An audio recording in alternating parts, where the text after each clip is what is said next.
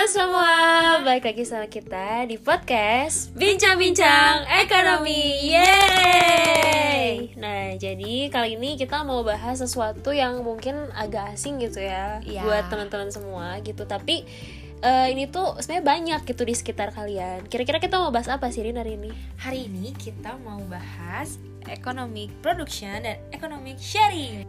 Nah oke, okay. Tanpa berlama-lama langsung aja kita bahas nih. Nah menurut kamu nih Rin, ekonomi production tuh apa sih? Oke, okay, ekonomi production atau ekonomi produksi itu adalah suatu kegiatan ekonomi untuk mengkonversi input menjadi output yang bernilai tambah. Jadi production itu mengacu pada jumlah unit yang dihasilkan dari si perusahaan ini selama periode tertentu. Nah, kalau dalam ekonomi mikro nih, kan kita belajar nih ekonomi mikro ya.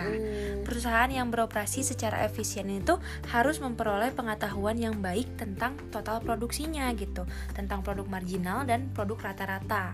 Jadi pengetahuan tersebut tuh berguna untuk membuat keputusan operasional yang nantinya tuh lebih baik gitu, Nes. Hmm, Oke, okay. Nah mungkin kalau misalnya dari pengertian yang kita masih bingung, kita langsung lihat konsepnya aja kali ya. Ya benar. Nah jadi kalau misalnya dari ekonomi produksi ini, kita tuh punya dua gitu loh. Jadi ada ekonomi produksi jangka pendek sama hmm. ada ekonomi produksi jangka panjang. Oh. Nah, apa sih ekonomi produksi jangka pendek sama jangka panjang? Nah, kalau yang jangka pendek, itu biasanya mereka mengacu pada uh, total output yang dapat dicapai perusahaan dalam periode waktu yang lebih pendek, kayak gitu. Yeah. Nah, lamanya jangka waktu itu tuh biasanya tergantung sama seberapa cepat sih perusahaan itu tuh dapat membuat perubahan faktor produksi yang sifatnya tuh tetap, gitu. Okay. Nah, faktor produksi, eh, faktor produksi itu tuh tersebut mencangkup mesin dan pabrik gitu Rin. Oh iya iya. Nah kalau misalnya jangka panjang, nah itu tuh dia mengacu pada output yang e, dapat dicapai perusahaan setelah membuat perubahan pada mesin, pabrik, ukuran pabrik, dan struktur modal gitu. Jadi maksudnya tuh e, semua faktor produksinya tuh bersifat variabel oh. gitu. Faktor-faktor tersebut itu biasanya membutuhkan lebih banyak waktu untuk dirubah gitu. Nah seberapa lama perubahan tersebut itu ya tergantung sama karakteristik Uh, industrinya. Oh, jadi balik lagi ke industrinya ya. Mm-mm. Nah, jadi kalau misalnya secara inti gitu ya, jadi perbedaan dalam jangka pendek itu sama jangka panjang itu tuh ya perusahaan itu hanya dapat mengubah faktor produksi variabel gitu seperti tenaga kerja, lembur, atau bahan baku untuk menyesuaikan tingkat produksinya. Nah, sedangkan faktor produksi tetap itu tidak akan berubah dalam jangka pendek gitu, Rin. Oh gitu ya Nes, terus kalau contohnya ada gak sih? Ada dong, biar aku jelasin ya. Nah contohnya, kalau misalnya ada sebuah kilang minyak gitu yang ingin meningkatkan produksi bensin gitu hmm. dalam jangka pendek, kilang tersebut dapat memperkerjakan lebih banyak pekerja atau memberi insentif lembur gitu. Nah jadi alternatifnya tuh perusahaan dapat membeli minyak mentah dalam jumlah yang lebih besar gitu, supaya E, nanti produksinya tuh bertambah dan e, pemanfaatan kapasitasnya juga meningkat. Tapi kalau misalnya perusahaan hanya dapat meningkatkan output sampai kapasitas maksimum, nah setelah itu outputnya dapat meningkat lagi kan. Nah perusahaan itu harus menambah faktor produksi tetap. Nah untuk itu perusahaan itu membeli mesin tambahan, memperluas ruang pabrik saat ini, atau berinvestasi dalam teknologi baru. Itu contohnya Rim. Nah, mungkin untuk uh, economic production udah clear gitu ya. Nah, yeah. sekarang kita bahas nih yang satu lagi, tentang economic sharing. Boleh dong share, tolong jelasin dong economic sharing tuh apa sih sebenarnya? Oke, okay, economic sharing tuh kalau diartiin secara harafiah tuh kan kayak ekonomi berbagi ya. Karena sharing mm-hmm. tuh kan biasa berbagi gitu. Iya yeah. Nah, oh. tapi sharing ekonomi ini tuh Uh, artinya tuh adalah sikap partisipasi dalam kegiatan ekonomi yang menciptakan suatu value gitu, kemandirian dan kesejahteraan. Hmm. Oke, mungkin supaya lebih jelas kita bahas ke konsep ekonomi sharingnya ya. Boleh-boleh. Oke, konsep ekonomi sharing ini tuh adalah ketika seseorang dapat menjadi konsumen dan produsen pada saat yang bersamaan, diperkirakan menjadi wajah baru gitu bagaimana bisnis dilakukan. Hmm. Nah, internet tuh menjadi media fasilitator gitu yang sangat baik untuk menerapkan konsep dari economic sharing ini. Internet ya? Ya, internet. Nah, terus Nes yang aku baca tuh ya katanya tuh konsep economic sharing itu dibagi jadi tiga. Oh, ada tiga ya? Mm-mm, menurut Atila Marton. Apa aja tuh? Ya, yang pertama tuh ada real sharing. Jadi ride sharing ini tuh suatu konsep bagi platformnya tuh untuk bisa memberikan berbagai kemudahan pada setiap penggunanya untuk bisa memberikan kontribusi dan juga membagikan pengetahuan secara sukarela. Misalnya kayak kita tahu kan kalau di Google tuh ada Wikipedia gitu yang muncul mm-hmm. sebagai platform yang tentunya memudahkan kita yeah. gitu. Jadi kita mau cari pengertian tentang apa tuh Wikipedia punya ya. Yeah, betul. Kayak gitu. Nah, yang kedua ada gift giving. Jadi gift giving itu merupakan konsep yang bertujuan untuk berbagai produk atau layanan ini tuh dengan harapan orang lain tuh akan membalasnya di masa mendatang. Jadi konsep ini tuh berkembang saat internet pertama kali muncul, sehingga banyak website open source gitu yang memudahkan program programmer untuk melakukan coding secara gratis. Hmm, kayak gitu. Terus terus yang satu lagi apa tuh, Rin? Nah, yang ketiga ada pseudo sharing. Ini sebenarnya agak asing sih di mulut aku gitu. Jadi katanya tuh pseudo sharing ini tuh konsep yang disebut sebagai hal yang paling sesuai gitu untuk merangkum dari si ekonomi sharing ini yang terjadi saat ini. Jadi yang pseudo sharing ini tuh sedang terjadi gitu ya saat hmm, ini. Kayak gitu. Okay. Nah, tadi kan pengertian udah, konsep udah. Nah, kamu tahu nggak kelebihan sama kekurangan dari ekonomi sharing? Nah iya ya, pasti uh, semua tentang ekonomi itu ada kelebihan dan kekurangannya ya, gitu betul. ya. Nah di sini aku mau ngejelasin dulu tentang kelebihannya terlebih dahulu lah ya. Mm-hmm. Nah jadi kalau kelebihan dari economic sharing sendiri itu tuh ya dia tuh membawa pengaruh yang positif gitu bagi masyarakat uh, zaman sekarang gitu ya. Yeah. Karena kan kalau misalnya zaman sekarang itu ada transaksi yang uh, digital gitu. Yeah, jadi semua urusan masyarakat juga ya terselesaikan gitu Mudah, dengan mudahnya gitu ya. gitu ya.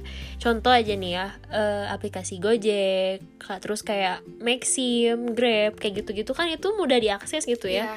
Dan uh, pemberian servis yang mereka kasih juga itu benar-benar memuaskan gitu. Mm-hmm. Driver yang ramah, tarif yang murah gitu kan ya. Dan uh, penyedia transportasi konvensional itu tuh uh, diberikan uh, berbasis digital gitu. Jadi semua orang juga bisa mengakses itu yeah. gitu.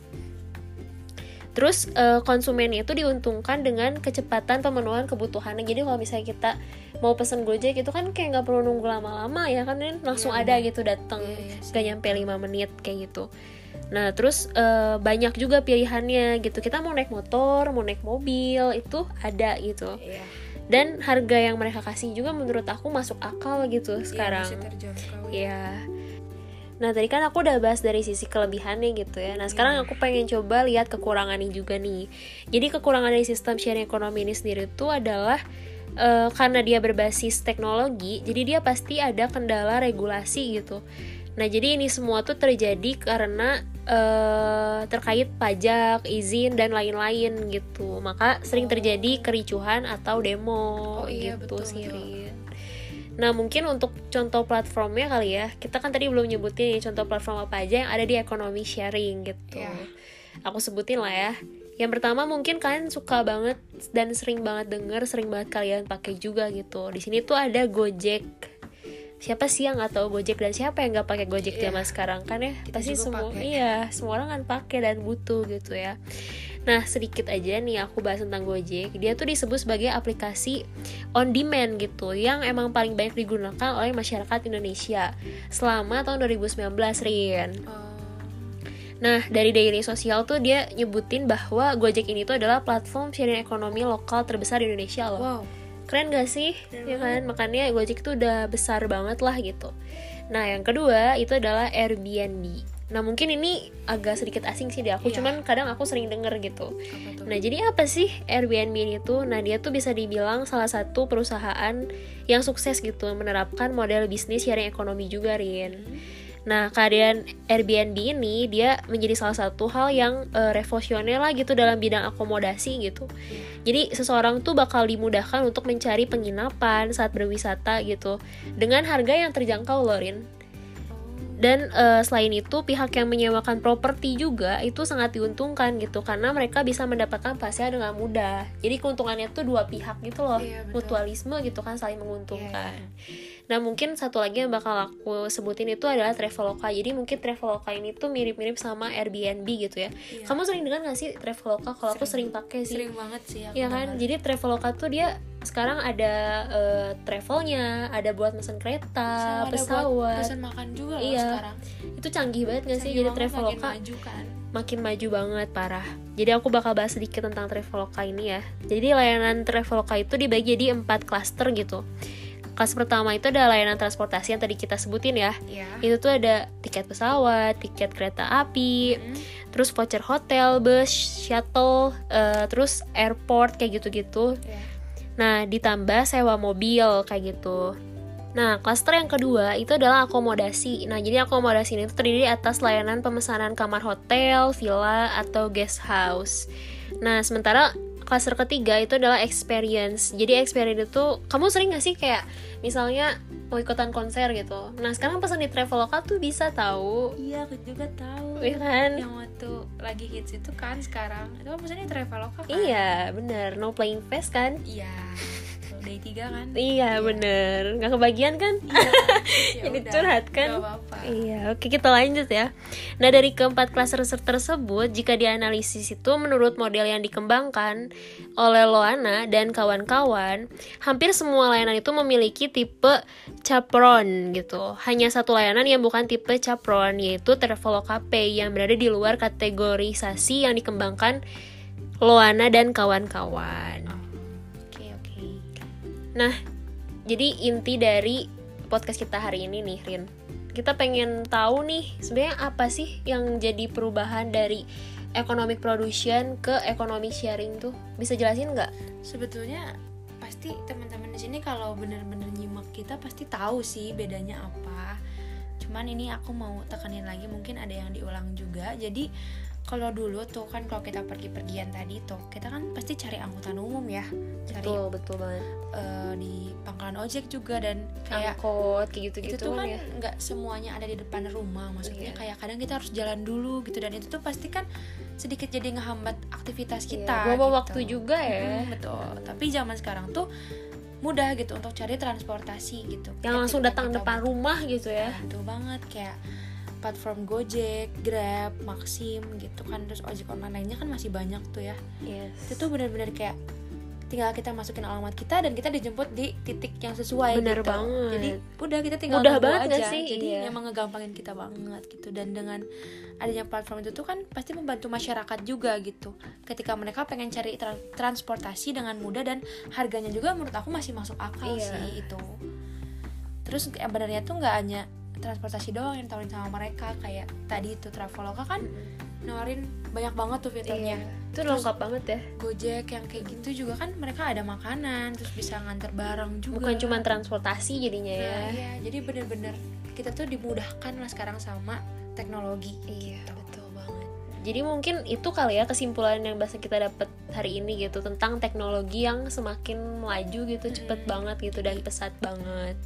Kita harus pinter-pinter lah untuk ikut gitu, untuk ikut dari perkembangan teknologi. Bener banget. Oke Nes, mungkin cukup segitu ya pembahasan kita tentang economic production dan economic sharing hari ini mungkin ya. Kita berharap sih semoga teman-teman semua bisa paham gitu ya sama apa yang udah kita sampaikan. Bener gak Nes? Hari ini, ya, ya bener banget. Oke, mungkin kita bisa ketemu di podcast selanjutnya ya, Rin? Iya, di episode selanjutnya mungkin di Bincang-bincang Ekonomi. Yeay! Bye-bye!